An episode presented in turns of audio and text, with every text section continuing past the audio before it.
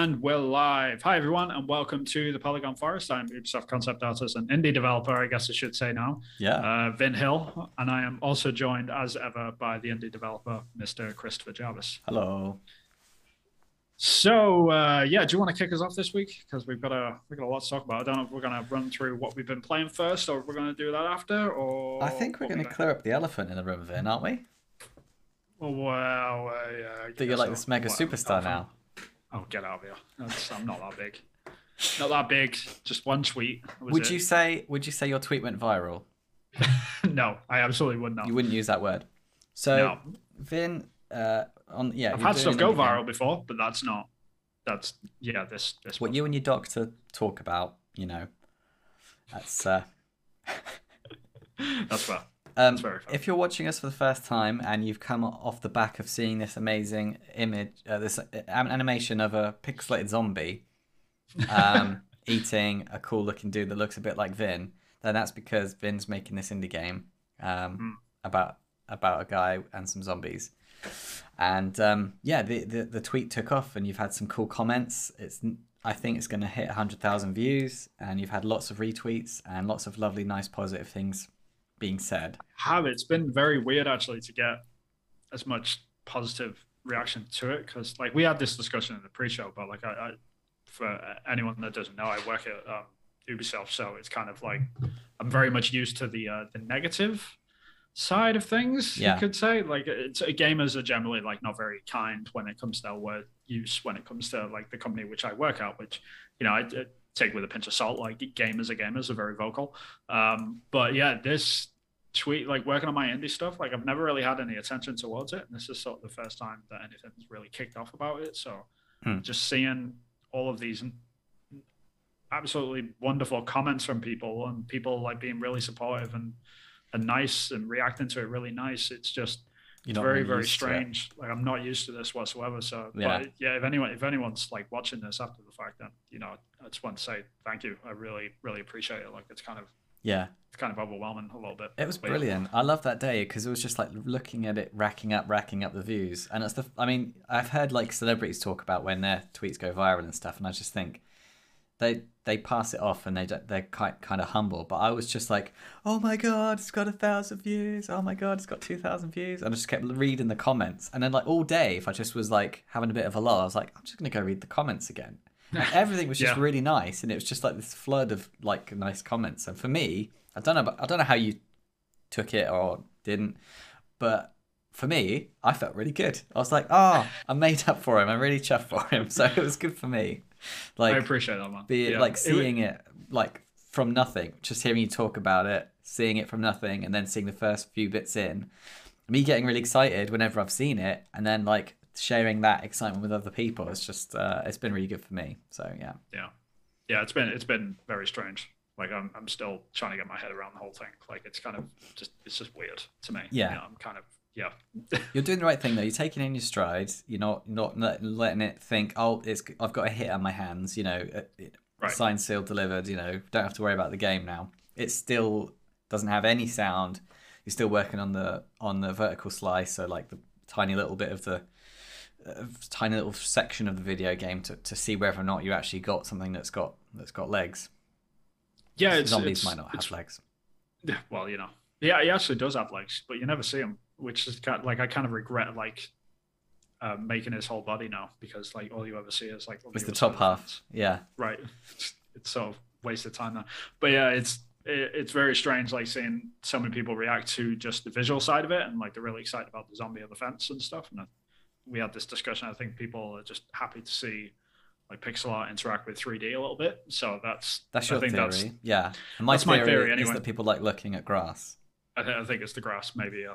So it might be a combination of both. But yeah, it's, it's at this point they are very focused on the visual side of it. So like uh, Hmm. my feet are very much on the ground in that respect. Like yeah, the little tweet got like hundred thousand views almost now, and it's all nuts that that's happened. But at the end of the day, like I'm still making a game. And the game is only good like when people play it and say that it's good. Um, Um, it's yeah, not something it. village. So yeah. That's yeah. true. But it does lo- help. It- lots of it games have fallen down that track of look, looking great, getting a lot of buzz, you know, having press releases and things like that, just based on how it looks. And you know, people buying it, and then it not going down very well. Um, yeah. I mean, I've certainly played a few of them, like ones where I've fallen and trap into that trap, being like, "Wow, that looks amazing! Like, I need to play that."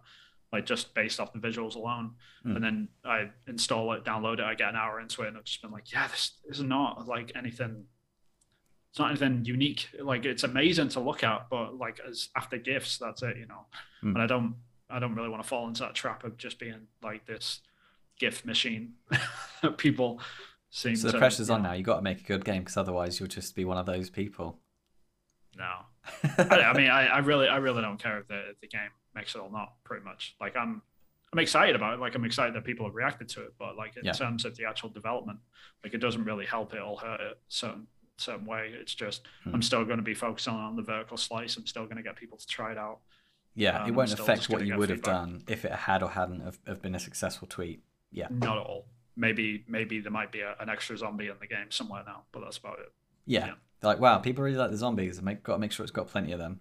Or that'd be yeah. hilarious if that's like the one and only zombie in the game, and like people. So uh, like... there's yeah, there's three, I think. Okay. So it, it might it might get pushed up to five. might have to have them like just coming at the window and just, just like out. hi, yeah. yeah. just walking by, being confused, like just those sort of things. Yeah, but yeah, no, it's uh, to sort of put a full stop on it. But yeah, it's, it's been it's been great. Like the just people talking about it has been it's been really nice to see, and just like high profile people as well working at massive studios. Yeah, it's like I really appreciate like all the shares, yeah. especially because that's sort of what made it explode like by itself it wasn't so much just it, twitter didn't carry it like the people that retweeted it carried it and, yeah and I think you know, it, I really appreciate it. I think it was really interesting as well because there was people people that work where you work, or at least in the same company. I don't know how well you do or don't know them as well. That were also right. tweeting, and the fact that I've not noticed them tweet on your other bits and bobs made me think that wow, that you know, it's not just the algorithm. There's something to it which is connecting with people and you've like yeah. you've stumbled on something that is like resonating um, because uh, you know it can't just be the algorithm. It has to be that nugget of interest and intrigue that you've you've got there. So it's like you've yeah, um, yeah. i'm just glad that people are digging it so far. So we'll, we'll see. Like yeah. for all i know they get that controller in their hands and they're just like wow this is boring. Like the zombie is cool but everything else is boring. You know i'm, I'm fully expecting something like that to happen. So yeah. just yeah we'll see. But we'll uh, like if anyone is interested in that, like we'll probably be talking more about um, not only my game but obviously Chris's, and uh, we also have uh, another indie developer on called uh, Sam Webster. Um, we have a once a month uh, solo roundtable like indie dev podcast that we do. So check in on each one of our uh, projects, and then we sort of keep each other accountable of where we are. Mm. So I'm going to be sharing more about my project, but we're also going to be seeing more uh, from Chris and uh, Sam as well. So if you yeah. are interested, in, please like and subscribe, uh, and then you can be notified like when that does uh, come about. Probably within next week or so, I assume. Yeah, because I think we're due for one. We're due for one soon. Yes, it's nearly the end. Yeah, it's the end yeah. of the month, isn't it? So yeah, we're due one. Yeah, so you'll be able to see more of it then. But yeah. Yeah. Um, other than that, then should we dive into what we've been playing or, or, or news side of things? That is up to you, sir. Like, if you want to mix it up, talk about news first, or you want to talk about games. Let's mix it up. Let's mix it up. Let's talk about news. Cool. Um, why people? Some people might have clicked. Um, so yes, there's been this tweet. Um, it was a video. Sorry, it was. Uh, yes, it was a a video um, based on a, a podcast. So this is from that chap's name, who is Mark Darrah. Uh, you could tell I was trying to find the article there.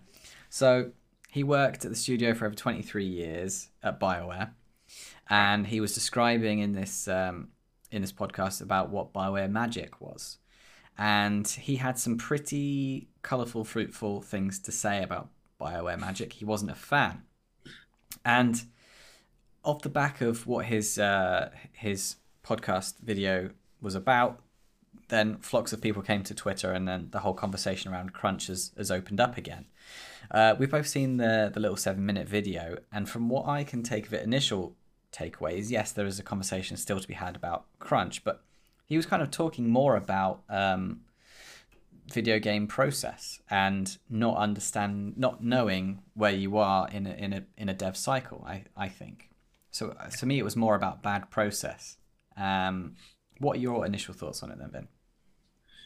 Yeah, I mean, it's it's just about general ignorance around the games industry and development. Like we've spoken about this before, but um, it's this whole idea that there's a lot of people that believe that they know how video games are made based on playing them, which is sort of like a stupid way of looking at anything, pretty much.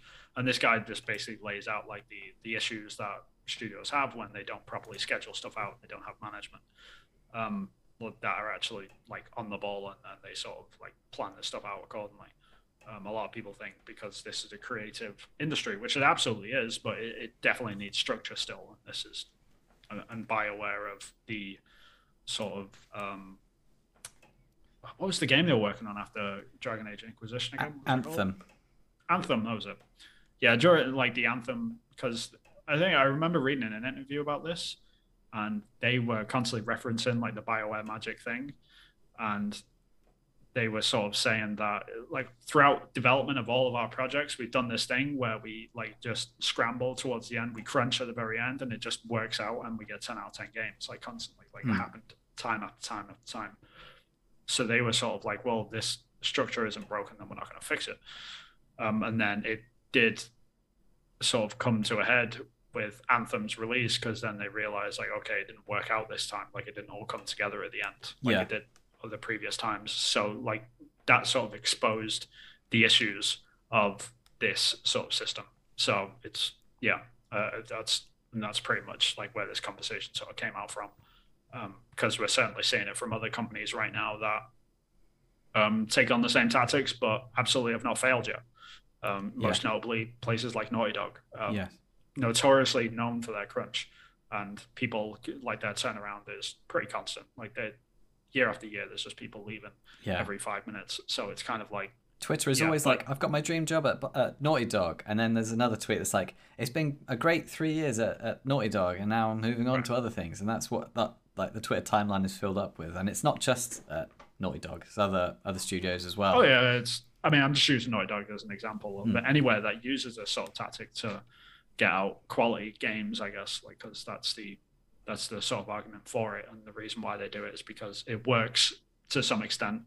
Um, obviously, not that I agree with it. It's just the the actual outcome of it. Like they they generally like develop pretty decent games, like in terms of like how they're received. Yeah, and there's this belief that seems that a lot of people do believe, which I don't believe at all, which is um, you know what goes into making a great game, unfortunately, is crunch. Like crunch is part of making a great game, and they, right. they think that if you make crunch, that's you know you're part way there to making a great game.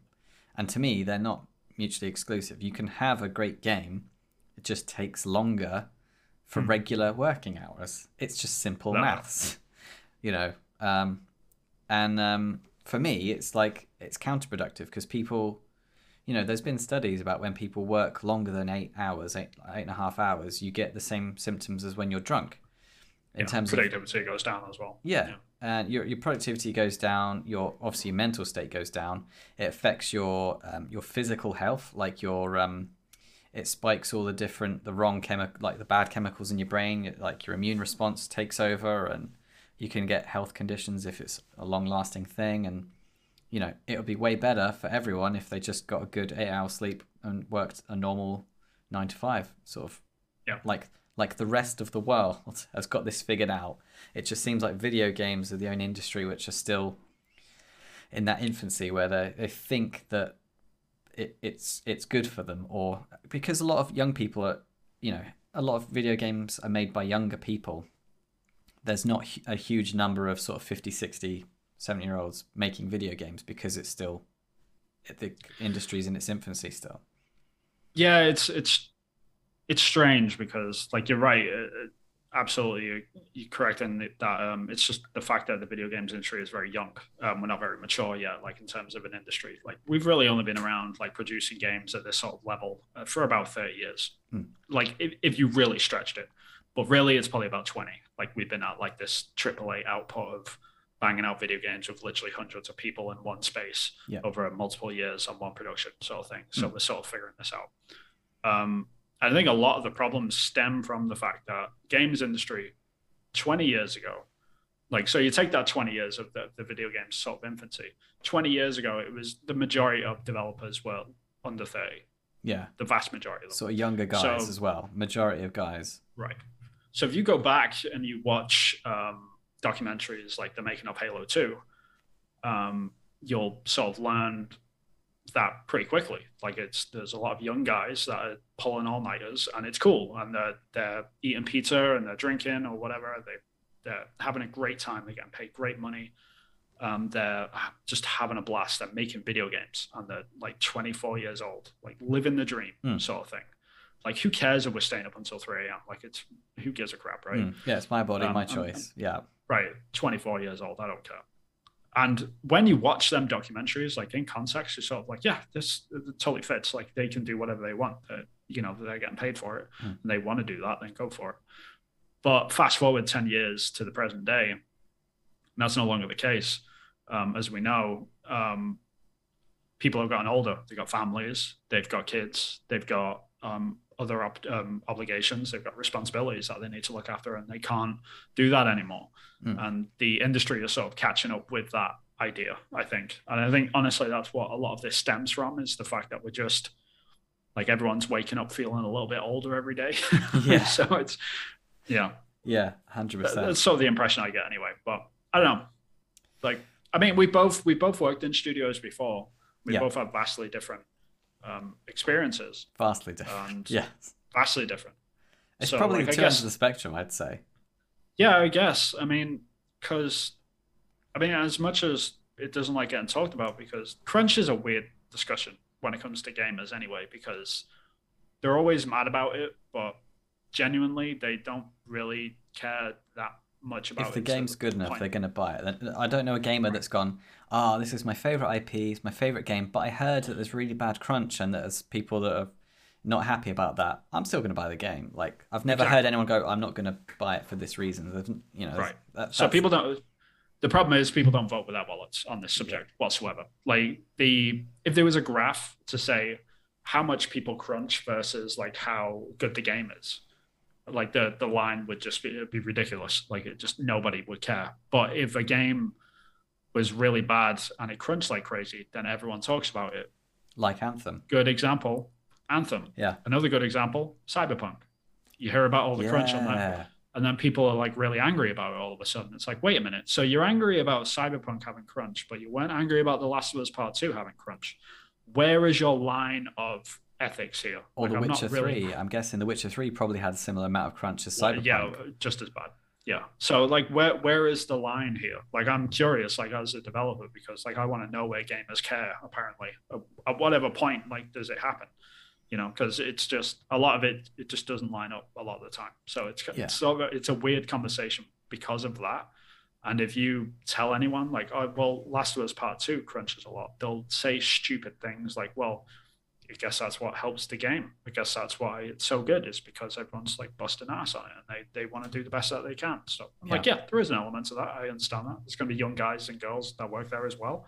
The industry's changed a lot, so there's a lot of women working at these studios as well. Mm. Um, that are probably still in that like young crunch mode that like I like to crunch, and there are absolutely developers that like to crunch. And there is Like something we to be said about admit that. productivity and times of the day. So when I was younger, yeah, for me, I was way more productive like midnight, midnight to like two or Mm. three. That's my sweet spot of productivity, and it's because there's no other things to do. Like at two or three o'clock, distractions. there's no distractions, and you don't have to like live your life because no Yeah. one should be doing doing anything at that time of the day.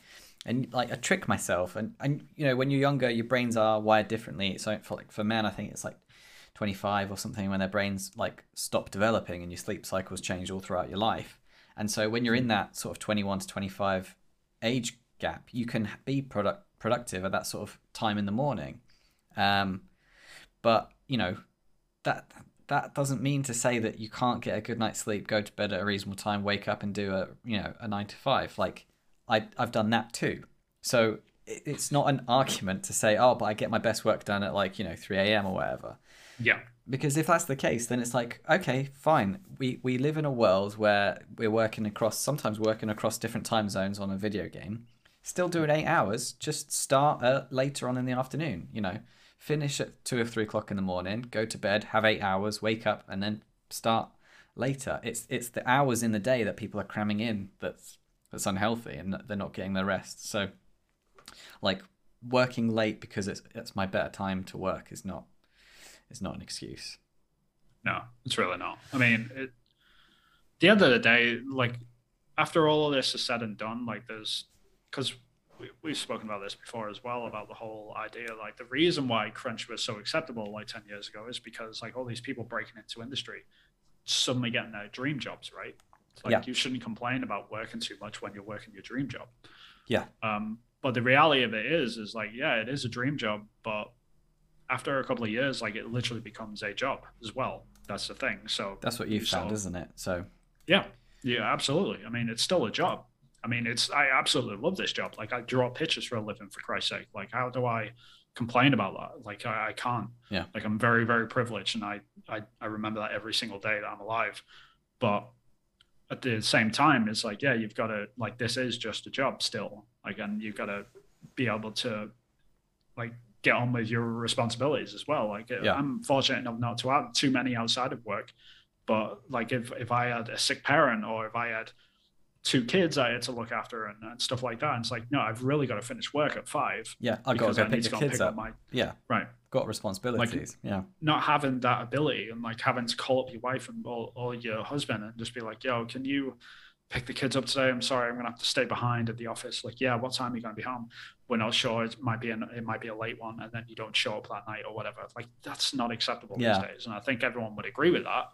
But it's the the conversation about when that's right or wrong is is very strange. But like to come back to like to pivot back to this sort of conversation with um, what's his name, Mark um, uh, Mark Durham. Darrah. Darrah, Mark Darrah, sorry. Um, yeah, I mean, he's like the way that he sort of frames it is the like the hockey stick analogy that he's Yeah. got of. I think a lot of the like the problems in the modern day crunch, which is like your Biowares, like your Naughty Dogs and stuff, is just the lack of management, in my opinion. I think it's just like not scheduling stuff out properly. Yeah. And this is where like everything just comes to a head, where it's like, oh crap, we've only got like three months left. We need to finish this game. Hmm.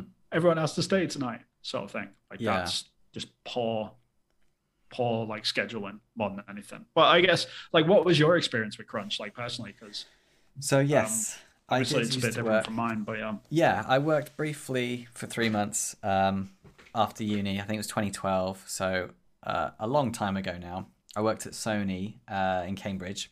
It was transitioning to Guerrilla at the time, but it's no longer there now, so I can talk about it. It's all right. And yeah, we had we had bad crunch. All I can talk about is the experiences that I had and what I saw in uh, the intern. So I was an intern. Yeah. Um, and so the interns were all trying to get a job there. So we were working at the job and trying to impress everyone and, and trying to do a good job um, to, you know, ultimately be hired or have a good, a good, you know, gold star to put on our CV so that we could find work elsewhere. right, And the crunch that we experienced, it was um, it was pretty bad because it was.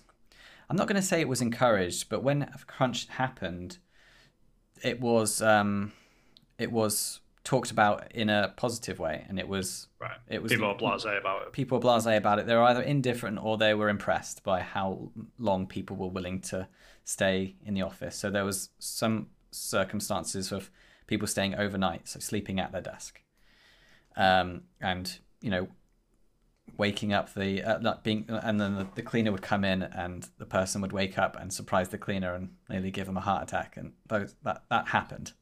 Okay, Yeah. so you know, and and and the reason why people were working late and I myself was working late, um, doing long hours, uh, was because we were trying to get a job there. So we were trying to, you know, we were trying to show our worth, and we weren't. We were given. We was in this situation where we weren't told to go home at you know home time. That that never happened. It wasn't like a, okay, you guys, you should, stop working now. It, it, you know that that situation never never happened. So I was working a full time job Yeah, trying to apply for the job that I was working for during the day. I was then working on a uh, a test, like an art test, in the evenings and the weekends to try and use as a an example to try and get the job of the job I was already working. At the same time, they were advertising the job that I was working at for free as an intern. Right. Um, to to outside outside people. So I was still competing with with other people that weren't actually there working doing the job. So just me working there doing the job wasn't enough for them to figure out whether or not they wanted me to work there doing the job. If that makes sense. yeah, yeah. And uh, at the time, all they were doing was um, was covering expenses. So, and for me personally, that was just uh, petrol receipts. So it wasn't even paid per mile. It was just the petrol to get me there and back. Um, Yeah, it's pretty bad. yeah. So that was pretty bad. So it, that, that it, then that was management. So it was management. For me, I blame management. They they Yeah. they allowed It's always that to happen. it's always management, man. It's they always were, management. They were either indifferent or they were encouraging it or being impressed by how much people were willing to learn. Um, yeah, and, and the fact that management were like, yeah, let's let's spend all this money on job adverts and let's talk to hiring companies and let's interview people. And they weren't even looking at the people that were under their noses. They weren't talking to the the team leaders like, how is this person? Do you think they would be good here in a in a job capacity? Should we give them a, a full time job? yeah. So those questions weren't happening, which which at the very least it's just a waste of their time and money. Like they're wasting time and money s- circulating through people that aren't going to be there very long, showing them all the systems, getting them all set up, making them learn the software, you know, learning the process, learning the pipeline, uh, and then just doing the whole thing all over again.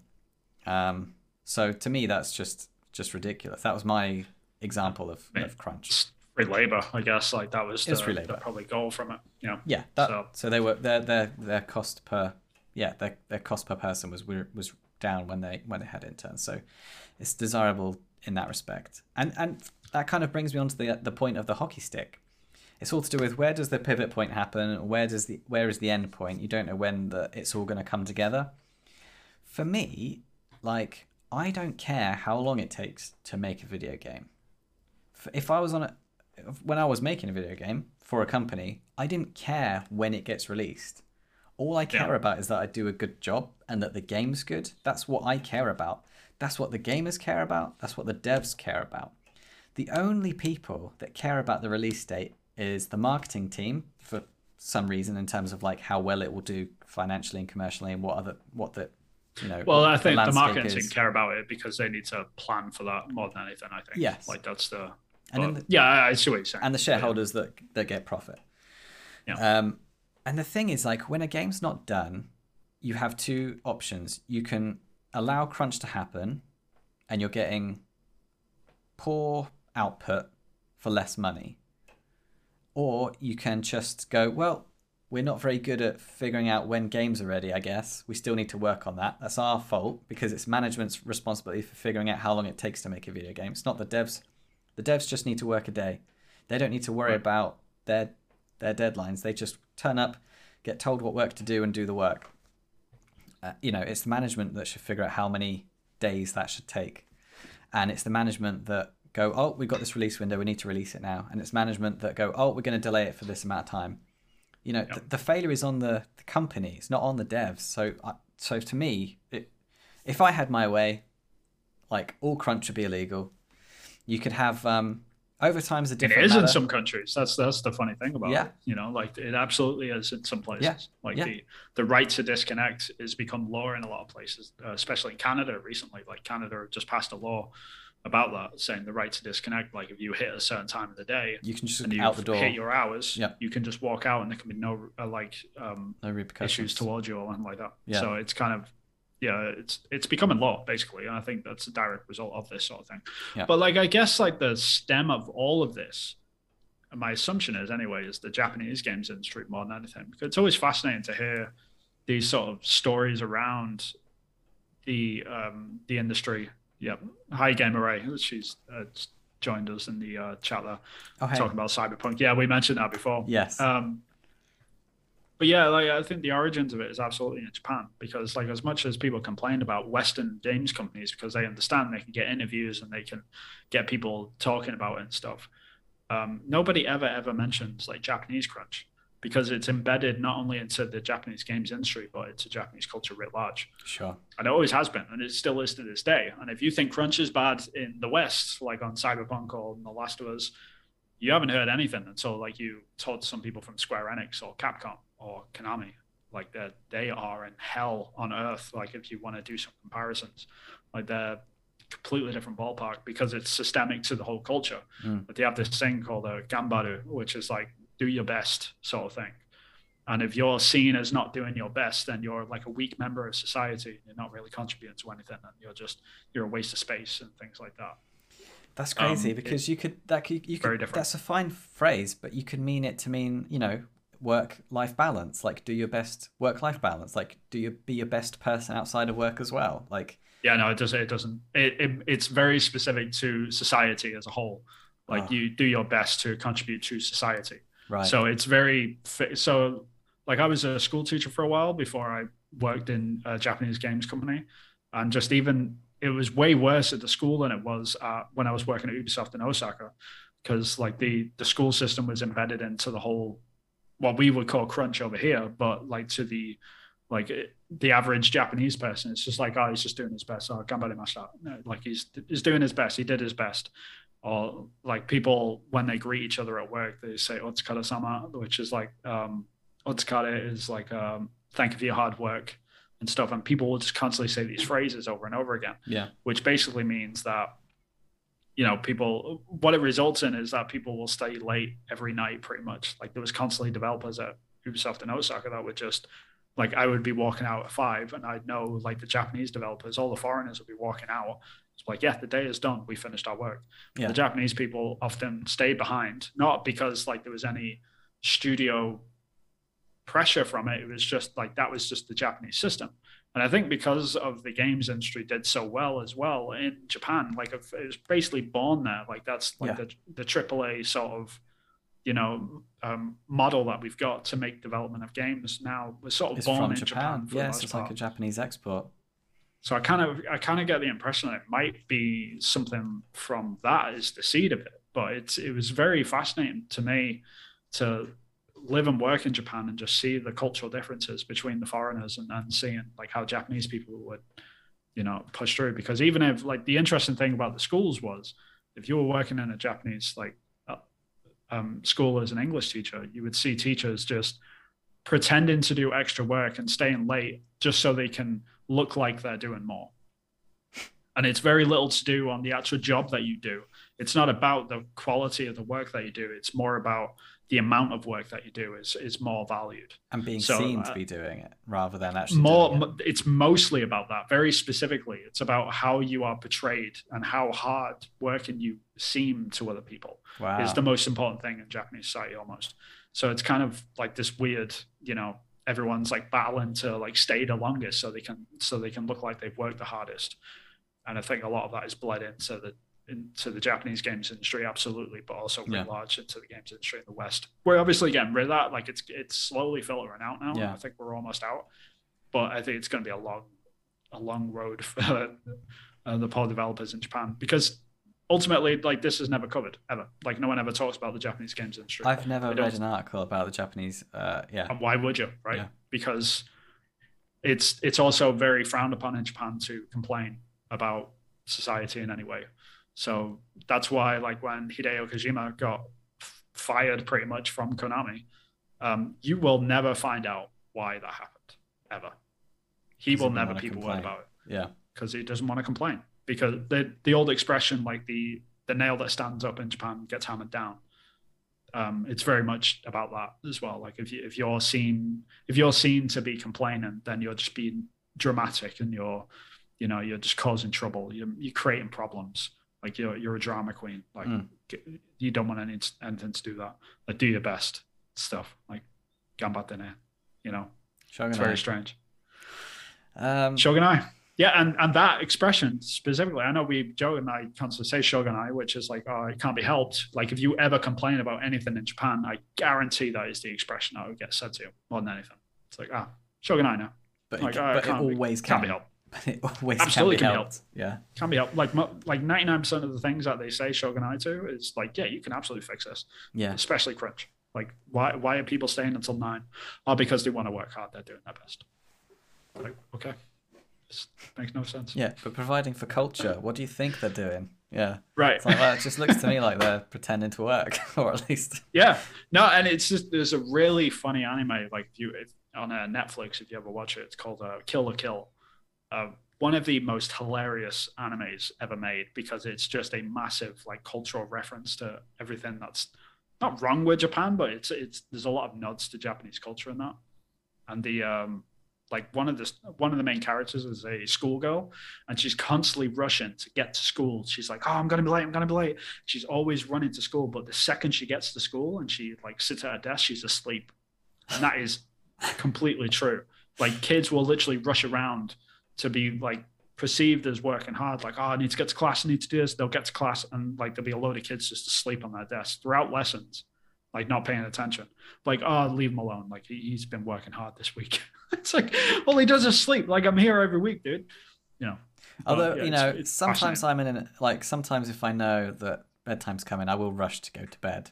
But mm. that's never usually at work or school right so i guess we don't get that in the in the west but yeah uh, ray that's one part of japanese culture that needs to change yeah if there was Absolutely. one. Yeah. Uh, yeah, I totally agree with that. Um, yeah, I mean, Japanese Japanese are notorious for having like some of the world's highest suicide rates. Um, there's yeah. a very good reason for that, and I, I, guarantee like tiredness is the vast majority of it because it just yeah. sparks depression.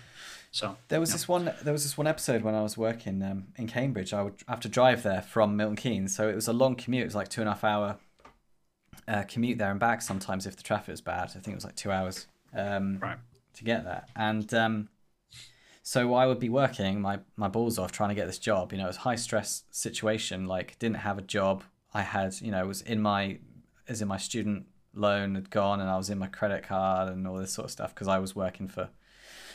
I was paying to work there basically because you know the cost of my car running it and stuff. Yeah. And um, you know, you know, tires went on the M1 or whatever motorway it was to get there, and so I had to pay a load of tire, I had to buy a load of tires. So yeah, it was costing me a lot of money. I had no money. I was relying on parents to sort of foot the bill. Another thing which I sort of have a problem with because other people don't have that that opportunity. Um, right. Don't have those parents that can you know support support their kids all all, all the time. And um, yeah, I mean, there's there's a good reason why that studio isn't there anymore, Chris. Yeah, yeah, yeah. Totally agree. Yeah. Totally agree. Um, and I was driving back one day and I was just so so tired. And this never happened to me before or since. And I was just so so tired but I had nowhere else to go. So I needed to drive home. And and I just totally zoned out while I, w- I was coming up to roundabout. And I didn't not just not notice a car that was coming to the right of me in the UK we have to give way to the right on on a roundabout. And um, I I even was going too fast just for the roundabout and this was a roundabout mm. that didn't have a straight on it just had a left and a right. So i was just going too fast.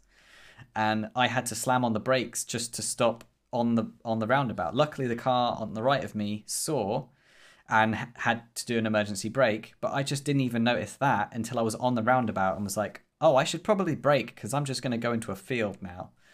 And then i had that like i stopped on the roundabout and i was just like yeah this is no good. This is not healthy. Like if i keep doing this you know this could have ended quite badly. And it was because I was overworking myself at a company, trying to prove myself, trying to get a job from them. And I was just like, yep, something's wrong here. Like the system has failed. This this is not this is not good enough. There should be safeguards in place to prevent this sort of thing from happening. Like that these these acts this I didn't think it, it should it's not my fault. Like I'm just trying to get a job. I'm just trying to like, you know, be a good good person in society. I'm trying to you know, pay my way. I'm trying to get get a job. Trying to do your best, Chris. I was just trying to do my best, and I thought, you know, that yeah, this is not good. Ah, so that was a bit of a wake up call, really. Like it's not healthy. Like you, you can be fit and young and healthy, and you can do like the long hours, but you can just you can get yourself in a lot of trouble. So that could have yeah, that could have gone down wrong. So that's that happened to me. So it, anyone that goes, oh yeah, I like being tired, I like working. It's like, well, better not get behind a car then if you're that tired because yep, tiredness kills. Yeah, I mean, I mean the only the only not good side, but the only like side note to that, I guess, is like because it was ten years ago. It, I'm guessing a lot of a lot of stuff has changed. I hope, like at Sony level, anyway. Um, Yeah, all I can, all I can say is that it was that long ago. So you know, it's, Hopefully it's ten years changed, ago. yeah. So uh, hopefully, I guess uh, I mean that sort of like brings it on to like my sort of experience in, in 2022, like which is 10 years later, which is I in the seven years I've worked in the game studios that I've worked in, I've worked in Japan and the US and in Canada. Over three countries, I've never done any crunch ever. that to me I don't is absolutely shocking because to me, Yeah. I've just got this idea, like this AAA idea of like, oh, if you're in AAA, if you're in a big AAA, then yeah, you must have crunch. You must have at least some crunch or people that want to crunch or crunch happening here, there, and everywhere. But for you to yeah the, have the that, way the way that shocking. it's i mean because a lot of people don't like the idea that hey ubisoft does something right you know sort of thing i know like people are sort of shocked by this idea but yeah like ubisoft devs the vast majority of them don't crunch um, if people need to work overtime which is a completely different thing like we're not talking about crunch um, if, if people want to work overtime for one it is 100% optional 100% Mhm. like your performance is not like judged upon it whatsoever. Like you have to get approval to even get overtime. You can't just stay behind and be like i'm just going to stay until 3 a.m it's like if the manager says no you go home. Hmm. like you don't you, you're not allowed to stay. They will lock, they will kick you out. They'll turn off your computers like at a certain time. Hmm. that's that's how strict they are on it at our company. Hmm. and there's something to be said about that because ubisoft especially in montreal is the world's biggest game studio in terms of employee count so if they can handle 4,000 people not to crunch, I don't really see why anyone else can't do it. And it's I think a lot of that comes down to the fact that Ubisoft has pretty decent management.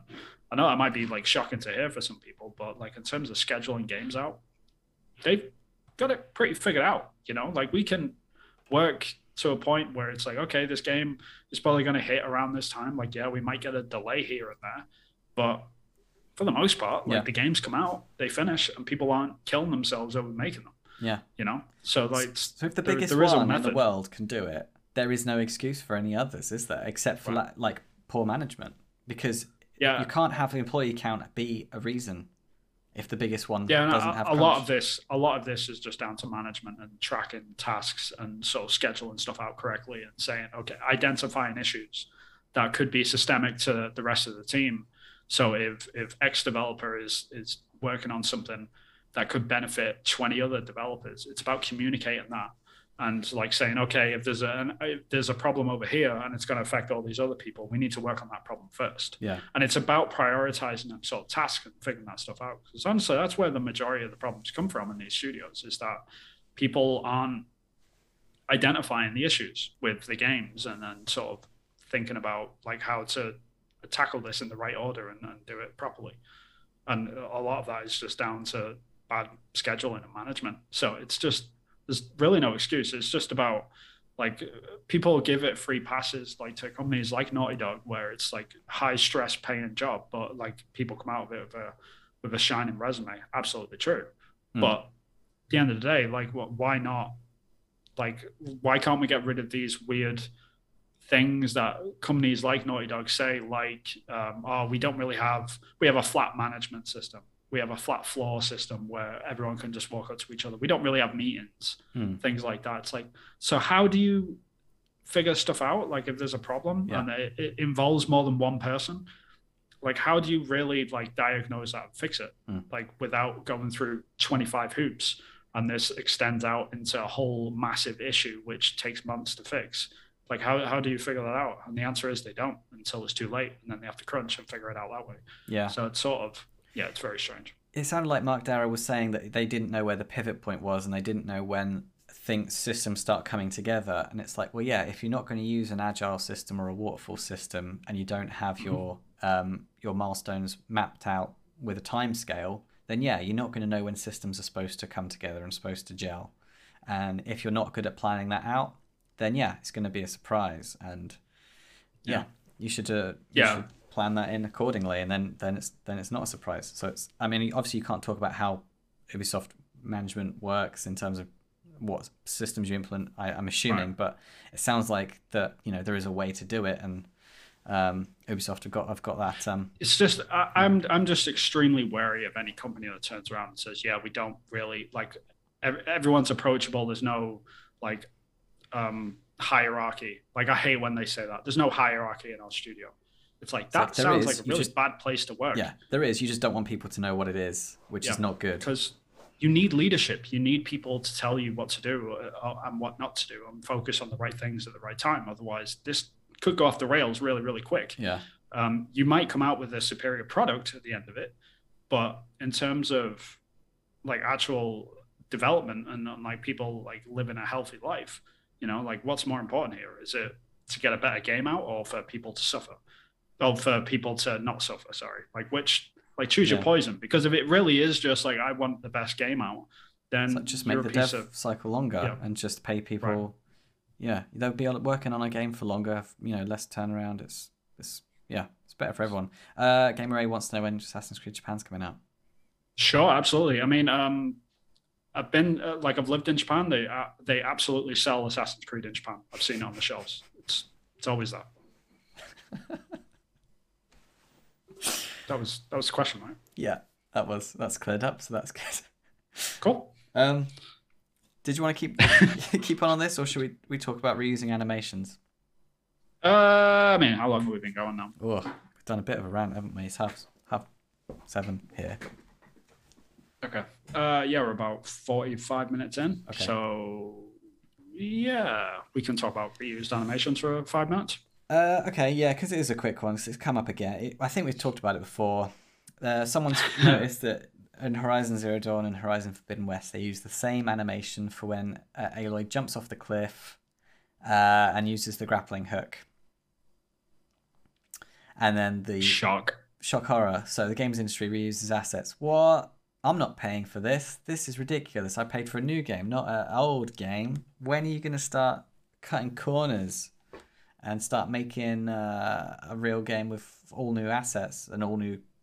You know, where does the where does the line end there? All new assets, all new animations, all new code, all new what HR structure, all new uh, devs. You know, the same devs made the two games. You know, I'm not paying for this. It's the same employees. Like, Yeah. where where does you draw the line? Where does the line get drawn? There's like there's a few different lines here which people are constantly jumping over to try and like justify their weird stance on this but uh, like the the example i keep coming back to it's like if you if you watch two spider-man movies and in the second spider-man movie you see the same building in new york city in the second Hmm. movie and then you getting angry about it. That's that's the equivalent of this. And if that sounds ridiculous it's because it is. Yeah, it's really and this like I, I am a huge advocate and it, I am a like obviously I'm a developer so I'm obviously biased towards this but I'm a huge advocate for developers to reuse as much as humanly possible I really am like I, I think I think it would be great if we did it more um, we reuse actors all the time like if you saw Tom Cruise in the same two movies yeah. in, in two different movies He's in you'd all be like, oh Mission my god Impossibles. I thought this was a new movie.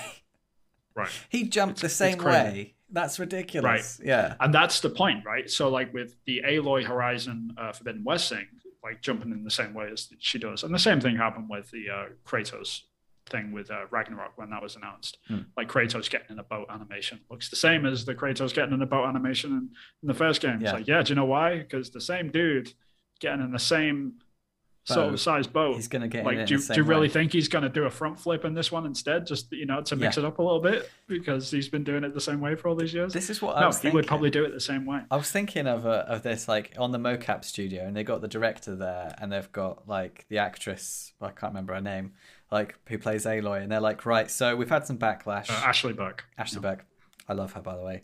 Um, we've got this. We've got the. We've got this. Uh, you know, backlash on Twitter. We've got to redo the jump in animation where you. It's probably animated anyway. It's probably not an actual mocap situation, but in my head, this is this is the comedy sketch. Like, okay, got to jump off the cliff in a different way. I was like, okay, so was was there something wrong with the way I jumped off the cliff the first time around? No. It's like, okay, so what would you like me to do different? It's like it just needs to be different.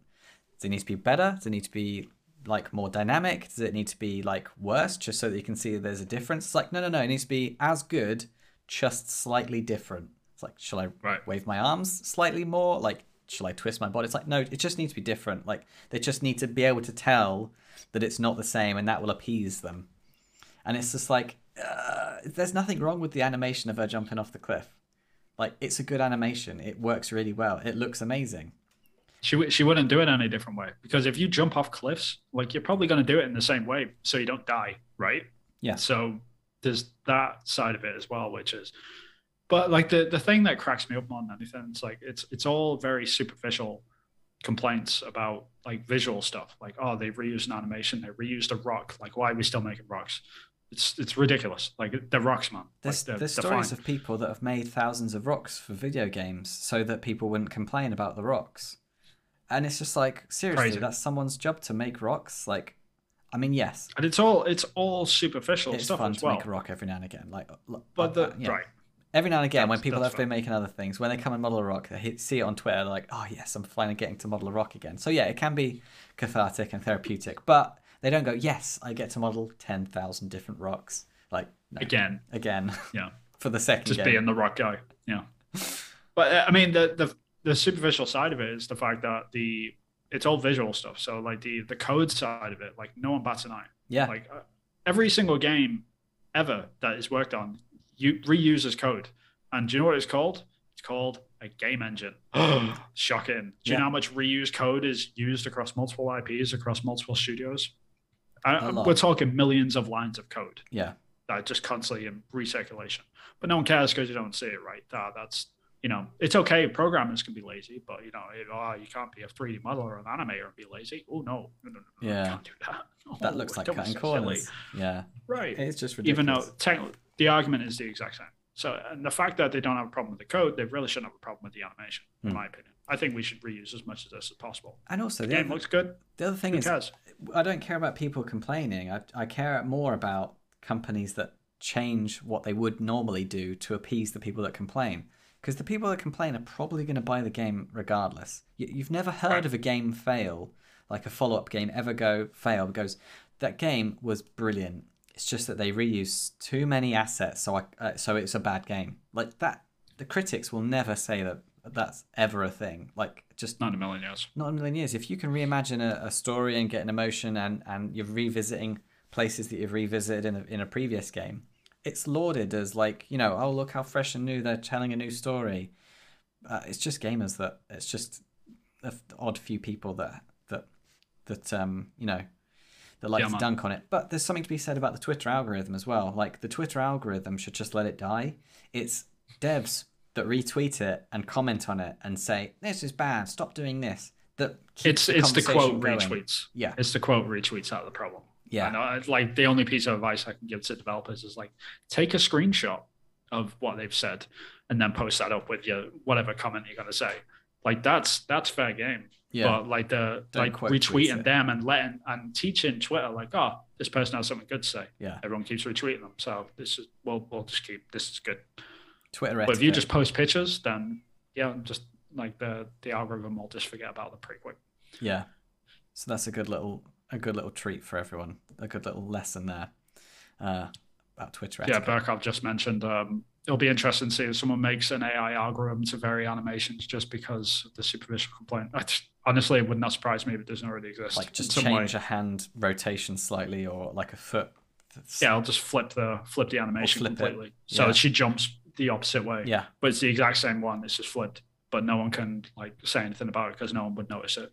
Because you'd jump off the cliff and be like, oh, that looks a bit different, and you would never compare them.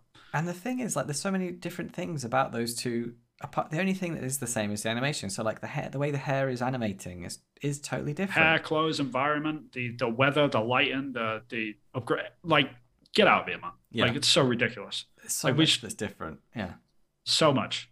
And like, really, would she be any different? Because if she's the same person, you know, it's it's stuff like that. She's not any. Is she any older? Like, what's the difference here? Like, you know, would people complain about if the asset got remade, if didn't get remade? Um, if it's the same character across multiple games in the same generation, it's stuff like that yeah, which confuses me. You know, like it's just nuts. We should just be we should just allow these people to reuse whatever they want. Like especially if they're in a studio and they're making their own sort of content packs. You know, like it like Yeah. if you work at if you work at a certain company and you just all you do is make rocks and they reuse them same rocks across all them IP in that generation, why shouldn't that be a thing?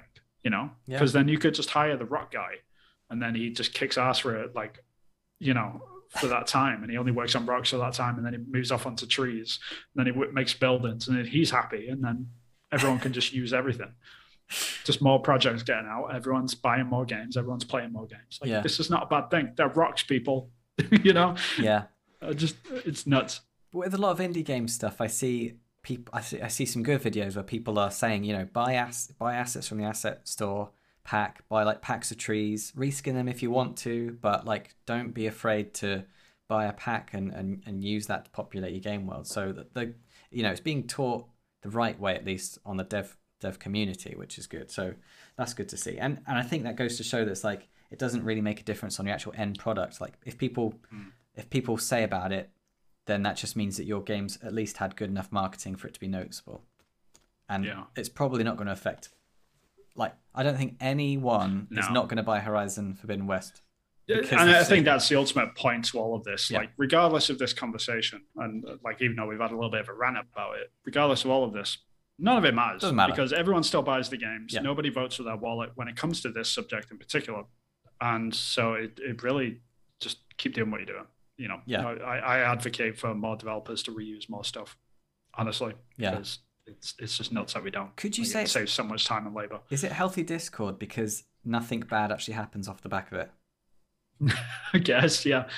But I don't know. Like, if it's inconsequential, then what's the point of having this discussion in the first So might as well place? I guess. stop. Yeah. It's Right, because it's infuriating, just- I suppose. Yeah, it's just eh, like I think, like ultimately, um, well, both of the conversations that we've had today, uh, the reason why I have problems with it is just this general lack of knowledge and just overall ignorance, like the willful ignorance of some people that believe that they know how games development works based off the fact that they just play games. Like that is the problem here. It's like they, they think that they it- it's a certain way when it's not. Like I had someone complaining about like I saw someone in my feed yesterday about complaining about concept art and like how useless it is. Like, oh, they, they do all the concept art in pre-production and no one ever touches it again. Why why would I want to look at it? Just the ignorance of that statement is just like you just want to pick these people up, load them into a cannon, and fire them into the sun, and like peace, you know, because you just it, it it just annoys me beyond no end. It's just people don't know what they're talking about. Mm. That just the willful ignorance of like I don't know what I'm talking about, but I'm going to come out and say it, sort of thing. And it's like that. Just it just you just yeah, just don't talk about it. Don't know it. And those same people are like digging on your zombie guy, just like, man, this looks awesome. When's the game coming out? Yeah. Well, I'm uh, just so you know, I'm So- definitely going to reuse some stuff from Monster House. You heard it here first. Hot take. Oh my god, he's going to reuse assets in his own video game. Oh my god. Next, you'll be telling Absolutely. me that the fence has got some of the same textures that have been copied and pasted. Like the fence. Anyway, we should move on. Yeah, Okay. we should move on. Okay. No, I thought they were unique fence panels, Vin. Oh no. We what, what's this? Gate Gate or something? Gate Gate. Game, gamer Gate Gate. There's there's a joke in there somewhere Gate about Gate. gates and fences. Gate Gate.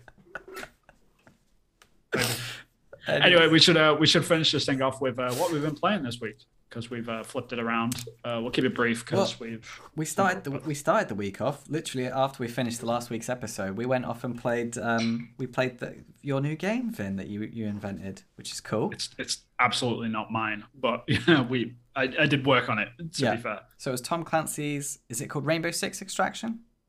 Yeah, Yeah. that's the full title. Tom Clancy's Rainbow, Rainbow Six, Six Extraction, Extraction. which is way too lengthy. Just call it Rainbow Six Extraction. Or just Like, that's the- Extraction? just Extraction. Yeah. Yeah, but Um, yeah, and we had a good fun. It was a good laugh. Took a while for Vin to figure out. I mean, for a video game person, Vin, I am surprised that you don't have a headset with a mic within your immediate. I don't. I honestly don't play multiplayer games that much anymore. Yeah. Like with with mics anyway, because like when you play with random people, it's just like it's either racial slurs coming at me or just like oh you shoot and stuff like that. So I'm just like yeah, I don't want anything to do with these people. Yeah. So I generally don't talk to people. So, but I, I did I did crack out the uh, headset for you, Chris. just so Ah, we can play this thank game. you. I'm privileged. You're very welcome. But you know, I really didn't appreciate the uh, the insults that you threw at me. It was just it was, Well, it's it was a online bit too game. much. That's what you got to do. That's fair. but no, I was really surprised that it's it, it it's a very in depth game. Like I, I had this impression, I think that it was going to be like a like a double A game, like a, it's only got I only have a few bits and bobs that you can do. But I was I was constantly being surprised by the enemies, the um, the different people that you can play as, the different abilities, the different weapons, like the game modes. Uh, they've just they've they've it's really in depth. And like when I left that first play session, I was like, man, there's a lot to this. And um, Yeah. kept, every single time we was out doing the game, it was feeling fresh. Like everything felt new. So that was great. Um, Yeah, I've had a, I've had a, I mean, I've, I've been playing it for the past week, like in solo mode a lot of the time. Like I'll just go in and do like incursions by myself. Yeah. I'll, I'll, I played with a couple of randoms online as well, but they just get murked like instantly. Like it's really, what even it's kind of me? funny. Oh yeah, like it's kind of comical, like how bad randos are. Okay. Like if they're not in teams. Like this is very much it, like the the game itself is very much designed for multiplayer anyway. Yeah. But if you're playing with random people, it's kind of hard. Yeah. So you yeah, need teamwork, you know. and it was good for us. Yeah, Yeah. I, I definitely felt like us talking helped us play the game. Mm. Like, here's a person through here. You take this one. I'll take that one. That sort of thing. Um, and m- mainly it was me just asking you, what does this do, Vin? What is this about? Hoping that you'd be an expert in the game, which obviously you, kind of were, Yeah. but uh, not not as much as I thought. I thought you'd be you'd know everything. Like, no, "Hmm, I mean this like like we were talking about. I don't. I mean, I don't like shilling out the game anyway. Like to anyone, like uh, anyone can make up their mind. The best thing about this game, like, is the fact that it's on Game Pass, so Oh, people yeah. can just go and try it if they want to. just give it a go. If you don't, then I totally respect that. But um, yeah, I mean the when it comes to me playing the games during development, I try to avoid it as much as I possibly can. Like as a concept person, like I'll look at screenshots and watch videos of the game constantly in production, but Yeah. when I'm working on it, like I try not to play it because I, I'm a gamer. Like I want to play the game eventually. yeah, yeah. So it's kind of like this. I Oh, was that's sort of cool. avoiding it. person in the tree. Yeah, just the concepts are really cool, and it, and you know it's really cool that we're going to get to see some of your art uh, that you've done on this as well. So that Yeah, there's some concept art coming. Um, Yeah. We'll probably talk about that in the next, probably the next episode or two. I'm, I'm Yeah. sure. uh, you, have you heard of Wildermyth? I've not heard of Wildermyth. I have not. No. Okay, fine. Um, so yeah, that was really fun. So maybe we can play some more of that sometime. when We're. Yeah, yeah, no, I'm good with that. I mean, it's like a lot of people are like the reviews weren't too kind to it. Like I think it got like sevens and uh, like seven point fives and stuff, which is which is absolutely fine because the the play count's up. Like over three million people have played it now. Wow. In its first week, which was sort of insane. Three million in Uh, a really week. good reception. Wow. Yeah, and the people that are playing it, like they've we've been we've been trying to keep an eye on it, um, trying to ignore the journalists for the most part because Yeah. yeah, that their opinions don't really line up a lot of the time with gamers. I mean, like journalists don't talk about Grand Theft Auto Five every day, but you know that's like one of the most played games. Like people trash on Call of Duty every year. Call of, like but the last two Call of sells. Duties are at top of the NPDs. Yeah. So like what people play and, and what journalists like are often two separate things. So it's sort of it's been really fascinating to see. Yeah. You know how the actual people that are playing the game are reacting to it because they're having a lot of fun with it. So that's Yeah. that's the important thing. I was But surprised we'll at how, how good it was. So yeah, and it's one of those games where it looks okay with the video, but it's, it isn't until you actually are in that situation it plays a lot better than it looks. Yeah. I guess like it's the better way to describe it. And it was it was it was hilarious. Like everyone internally was just like Kotaku wrote a positive article about us. You know, it was just it was really funny. I noticed Like everyone like did the rounds of like Kotaku article like praising Rainbow Six Extraction going around the studio is just like all right, that's bizarre. it's out of character. yeah, Very and, and considering like Kotaku were the ones that were, and it was it was probably like Kotaku probably only said good things about it was because everyone else was saying negative things. that's probably yeah, that could be. being edgy, reverse Yeah. edgy. it probably was that just the writer actually liked the game. I'm sure that's probably as, as simple as it was, and they just didn't have an agenda at that time. That's you right. know that's had nothing else to talk about. positive take on that.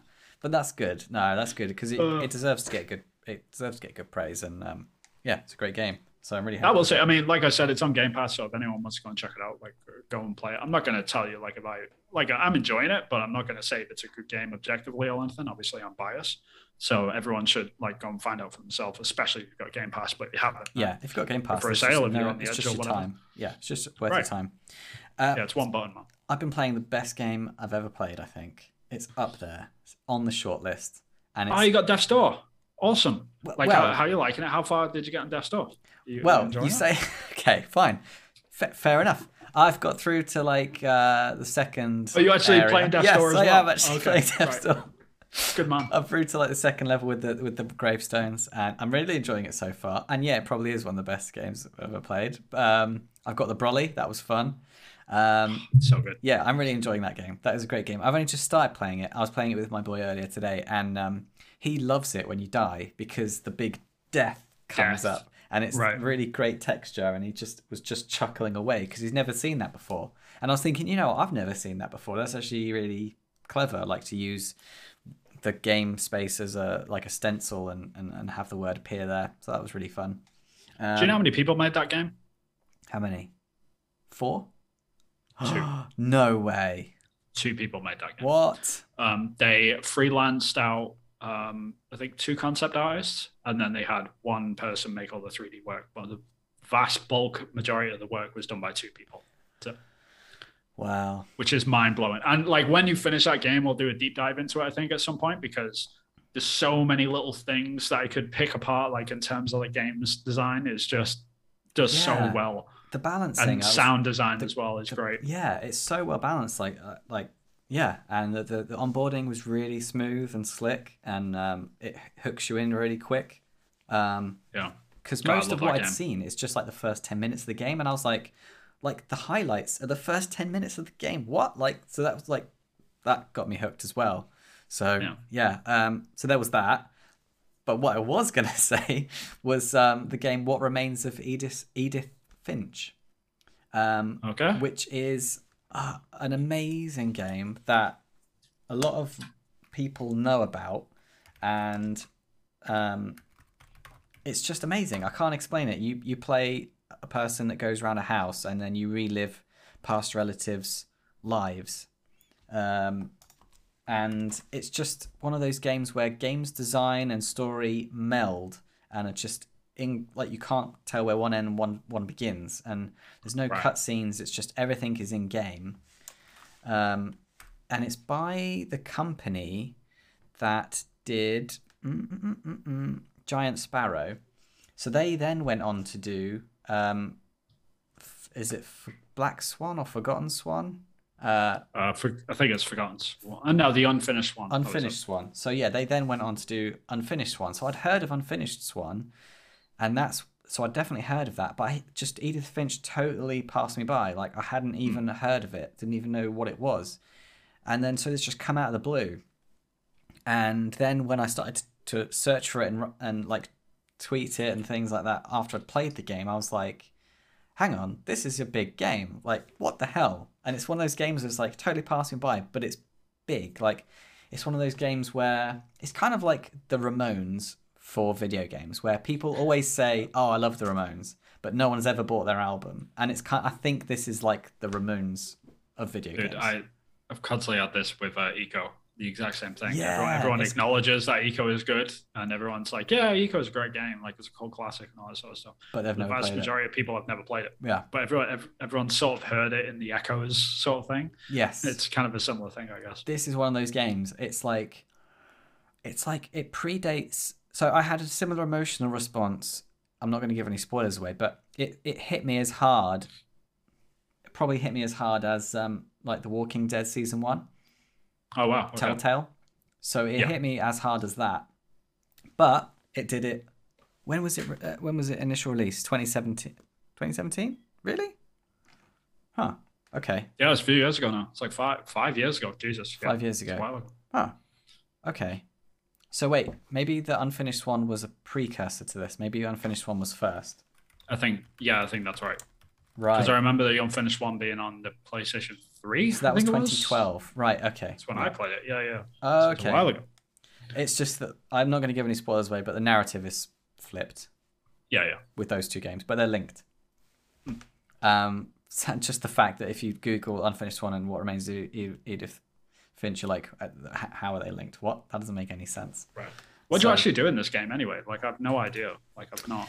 So I'll just give you some examples of some of the things you do. You you you can become a cat. You can become a monster. You can uh, chop fish. Uh, you can swing on a swing. You can um, read a comic. Um, you can shoot a deer. You can take some pictures. You can walk around. Okay, but why? Why? Why? Why do you do these things? You're What is the- you're what is the goal? You're reliving the memories of, of, of your relatives Okay, I see now. Yeah. Right. When they were all when they were alive. hunting deer and like becoming when they were living their lives. So it's, it spans like several generations. So you, it's all throughout history as well. And this narrative is just it's it's about family and it's about um, tradition and it's about curse and it's about um, like understanding yourself through your past and your relatives and um, kind of like explores empathy really um, Right. and explores how how different people can be related and how you can have different thoughts and opinions and uh, like um, worldviews and still be in the same family and still like function and still love each other and it's a really so many good takeaways and so many good through lines and threads and so many uh, yeah so many lessons that you can just dig out of it it's just ugh it, it's just brilliant i can't give it enough praise like it's just the best written like story of a video game that's melded into like what you physically do with your hands that Hmm. that that I've ever ever played. So yeah, highly, highly, highly recommend that. And the fact That that is, that is high praise from Chris. yeah, and the fact that it's just gone past like 2017 and I never even heard of it, and it's 95% liked this video game according to Google users. So yeah, I haven't got a clue. I, I, I was freaked out more about how good it was and the fact I never heard of it in equal measure. Yeah. Like if there's an indie game, like oh that's good, I'm just like yeah. But I'm like, where has this been all my life? like what Right. the hell? Um, so that's what I've been playing, and then anything else? What else have I been playing? Um, I think that's kind of been it this week. Nothing else. Yeah, I've, I've not jumps out. really. Uh, the only other thing I was playing was um, I recently got. I haven't got it on me either. That's annoying. Oh, I got a, I a. Miyoo Mini, a little um, a little Game Boy handheld knockoff thing from China. So I'm gonna be I'm gonna be playing some uh, retro games on that. But I'll, I'll report back Okay. on that next week, I assume. Oh yeah, I was playing Disney Rush. Don't. Oh, don't, yeah. Don't. Don't play Disney Rush. Fair enough. Although Harrison likes it. Uh, Harrison likes it. You can be. You can play little games from Ratatouille, Incredibles, Cars, Toy Story, and Up. And there's only Wow, three sounds- three levels per IP, and unlockables, and it's Disney. The thing is, it's crap for so many reasons. But my kid loves it. So is it crap? Oh, It, it, yeah. it, it's it like Disney is Succeeded Universal in its like, task. in in movies like Disney Pixar like Universal like adults can get cool things from it and the kids can get cool from things from it the video game Disney Rush like kids can get something from it but adults can only be frustrated if they're into video games of any sort for example in the little like choose what level you want to play play area where kids are running around. It's like an adventure playground. Kids are jumping on things but your character can't jump on anything. You can jump for no reason because there is nothing you can jump on. So for example there's toy story bricks and there's like a crane and it's picking up the toy story bricks and it's like you're in andy's playroom and it's like oh this is great. Like everything's big. I'm i'm i'm the size of a toy. Ha ha ha. Hey hmm. let's jump on this brick that's just there next to me nope can't do it. And then you play the animation to start the level off and there'll be a kid jumping on the brick and it's just like rubbing your face in the fact that you can't jump on this brick. And you think okay fine i'm going to go play a game and these little play mats appear near where the level will start. And you think to yourself okay i know a user user design i'm like i'm 34 I, c- I can figure out how games work i know i've got to go onto the play mat and that's how i'm going to start the level. No no vin. You don't go on the play mat you just go next to the play mat and then you can start the level Really that's this, ridiculous. huh? It's just ridiculous. I think I was telling you last week. I think I was telling you last week. We never actually talked about it. Like the character controllers for most of the actual levels and most of the games are Hmm. so bad that I I'm dumbstruck as to how they came up with it. Like I'm I'm making my game in Unity and I'm making character controllers and it, it's it's so frustrating because your input does not match what happens on the screen. Like there is no way that you can get a character to go where you want it to go. It just ends up where it wants to be, and Right. it's so frustrating. And my and Harrison, my boy, who's who's six, he is frustrated with it as well. He he finds it frustrating, but he's still enjoying the game. And I'm like, I, do you not get annoyed that He probably because he's right, probably used to like he's seeing like his favorite characters on screen, right? That's just it. He just sees the rat running around and he's giggling his head off. Yeah, but he would he would Right. ask me stupid questions, not stupid questions. He'd ask me properly legit questions, and that was me trying to get him to like go. You see why it's a bad game? You see, like you go, why am I sliding upwards? And I'd be like, you can't slide upwards. And he's like, why is this rat sliding up a window? It's like, yeah, I know, it's bad, isn't it? so it's just so bad. Yeah, it's so bad. You can slide upwards on other things as well, and oh, it's glitchy. I think you can do that. So, uh, honestly, from like if you took out the title, it sounds like you're describing a Battlefield 1942. If I'm honest, uh, 2042. yeah, Very very similar experience. yeah, yeah. I guess. You're carriage right. controller sliding up windows. Yeah, that sounds like Battlefield. But some of the textures f- stand out as being really cool, and the driving is actually pretty decent on the cars one. Like they've they've they've got that okay. But like where the hitboxes are and where you can fall off the map and where you can't fall off the map are not. All right, Chris, we've uh, we we've we've talked about this game far too long. Sorry, Uh, just I don't play it. Yeah, just don't play it. Yeah. Yeah. What about you? What have you been playing? What else have you been playing? Anything else? Had to get off, that, Uh, off my chest. no, Sorry, don't I was getting so. riled up then. Sorry. No, Sorry. no, no. It's good. No, it's good. It's good that you got it out. But I just don't think anyone cares about Disney Rush. Good, good point. No one was thinking, oh, I was going to play that after this. it's ruined. Kind of reminds me of, like uh, an old podcast which I used to do called um, uh, what's it? Pixel Uh, Pints? Coffee and Beer Cast. Oh. No, I was never on uh, Pixel. Oh, you Pints. weren't on Beer that Coffee one? is, Like it was on. Oh, yeah, yeah. Hi. chat Yes, still. yes. Well, I remember talking to Evan uh, about this, and like I remember one time as a joke, I was playing um, the Harry Potter Lego games, Right. and he and like I don't know why, but he took my recommendation. and Actually, went out and bought this game. That like I was jumping in and out of it, just like I was. It was one of those games. It was dumb, sort of thing. But Yeah. it's just whatever. I'm fun with it, right? I'm not saying it's the greatest game in the world, but he played it and he absolutely despised it with a passion. And he was just like, he came on this episode like the week later and it was like, this game, oh my god! And he was just like, like raving about it. And it's just like, I don't think anyone cares about Harry Potter Lego. About how good or bad Harry Potter Lego is. Yeah. Yeah. But he finished it, which you know I didn't even do, and I was the one that was like half enjoying it. So yeah. hat off to him, I guess. Yeah. Fair enough. Fair enough.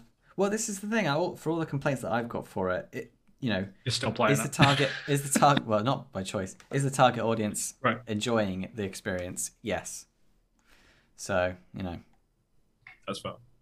yeah Okay, serious. Uh, when are you guys coming on to Pixel Pints? Whenever you'll have us, man. Um, that'll be fun. yeah that'd be great Uh, just let us know, and we'll uh, we can jump on. yeah uh, you been playing but anything else Vin I don't think so. I think that's everything. Um, I think. Really trying to think. I really don't think I've played anything else. Oh yeah, I just started playing uh, Call of Duty Vanguard. Just like I'm on like the second level. ah okay cool yeah I've played I Uh, played a- but it's most of those is it buggy for you no, not really. I had a few bugs on it Hmm. oh no wait I'm not Yeah, thinking yeah. of Vanguard I'm thinking of something else I Hmm. think Vanguard's the new one yeah Newest one, yeah. ah okay which is like the uh, Inglorious Bastard sort of style um, World War II game. But Yep. yeah, I'm on the second level. Um, it's very cinematic. It's very pretty. It's very Call of Duty. Um, it is what it is. Uh, it's the most sold game of the last year. So yeah, uh, everyone knows what Call of Duty is. Like if you're interested in it, go look at it. But yeah, it's early days. I'll report back to how I actually feel about it next week.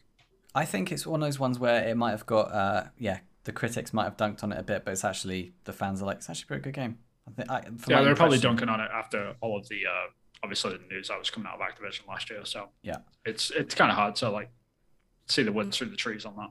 Yeah, there's Laura Bailey that that plays like a Russian sniper in that. I'm really looking forward Yeah, to yeah. her performance. Really I've cool heard, character. heard good things. Yeah. Yeah. Okay. Cool. That's probably a, that's probably a good place to to wrap this episode up. Um, Absolutely. if we want to track down your zombie game and figure out when the release date's going to be, hoping it's going to be soon, or if we can wish talking list it about this on Steam, Just- no, where where can we wish list your game, Vin? you can wish list it um, somewhere other than reality. Um, no, but you can you can find me on uh, Twitter. I am at Hillfort Games. Um, you can find me in some of my indie stuff and my uh, concept art, which I'm going to be releasing a load of concept art from uh, Rainbow Six Extraction very very soon. And I know I say that every week, but I really mean it this yeah, time. we were It's supposed very, to do it this very- week, but you got pushed back soon. again. So there's some stuff that's still not been released, so I can't see it. So I'm very sad. Very sad. But indeed. soon. But very soon. So very, next week, soon. yeah, we'll do an extraction special or something. Yeah. Maybe, but very soon. Um, but yeah, if you uh, are into concept art in general, then please follow me on ArtStation. I am Vin Hill Arts. Uh, yeah, I, like I said, stuff is coming pretty soon.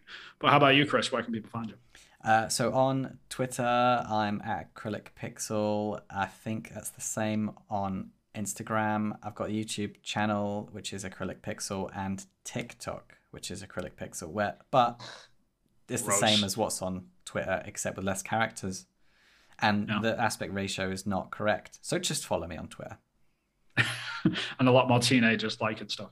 Um, but yeah, that's the uh, that's the reality of uh, social media in 2022, I guess. Yeah. But yeah, if you did like this episode, then please like, subscribe, comment, all that sort of good stuff. Let us know uh, what you think about the uh, topic of crunch and reusing assets. Like, do you agree with us? Are we silly?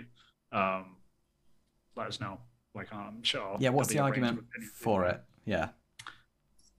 Don't just don't invite No, that. don't open that can of worms. Just believe Don't- us when we say that it's the wrong box to open, Chris. Jesus.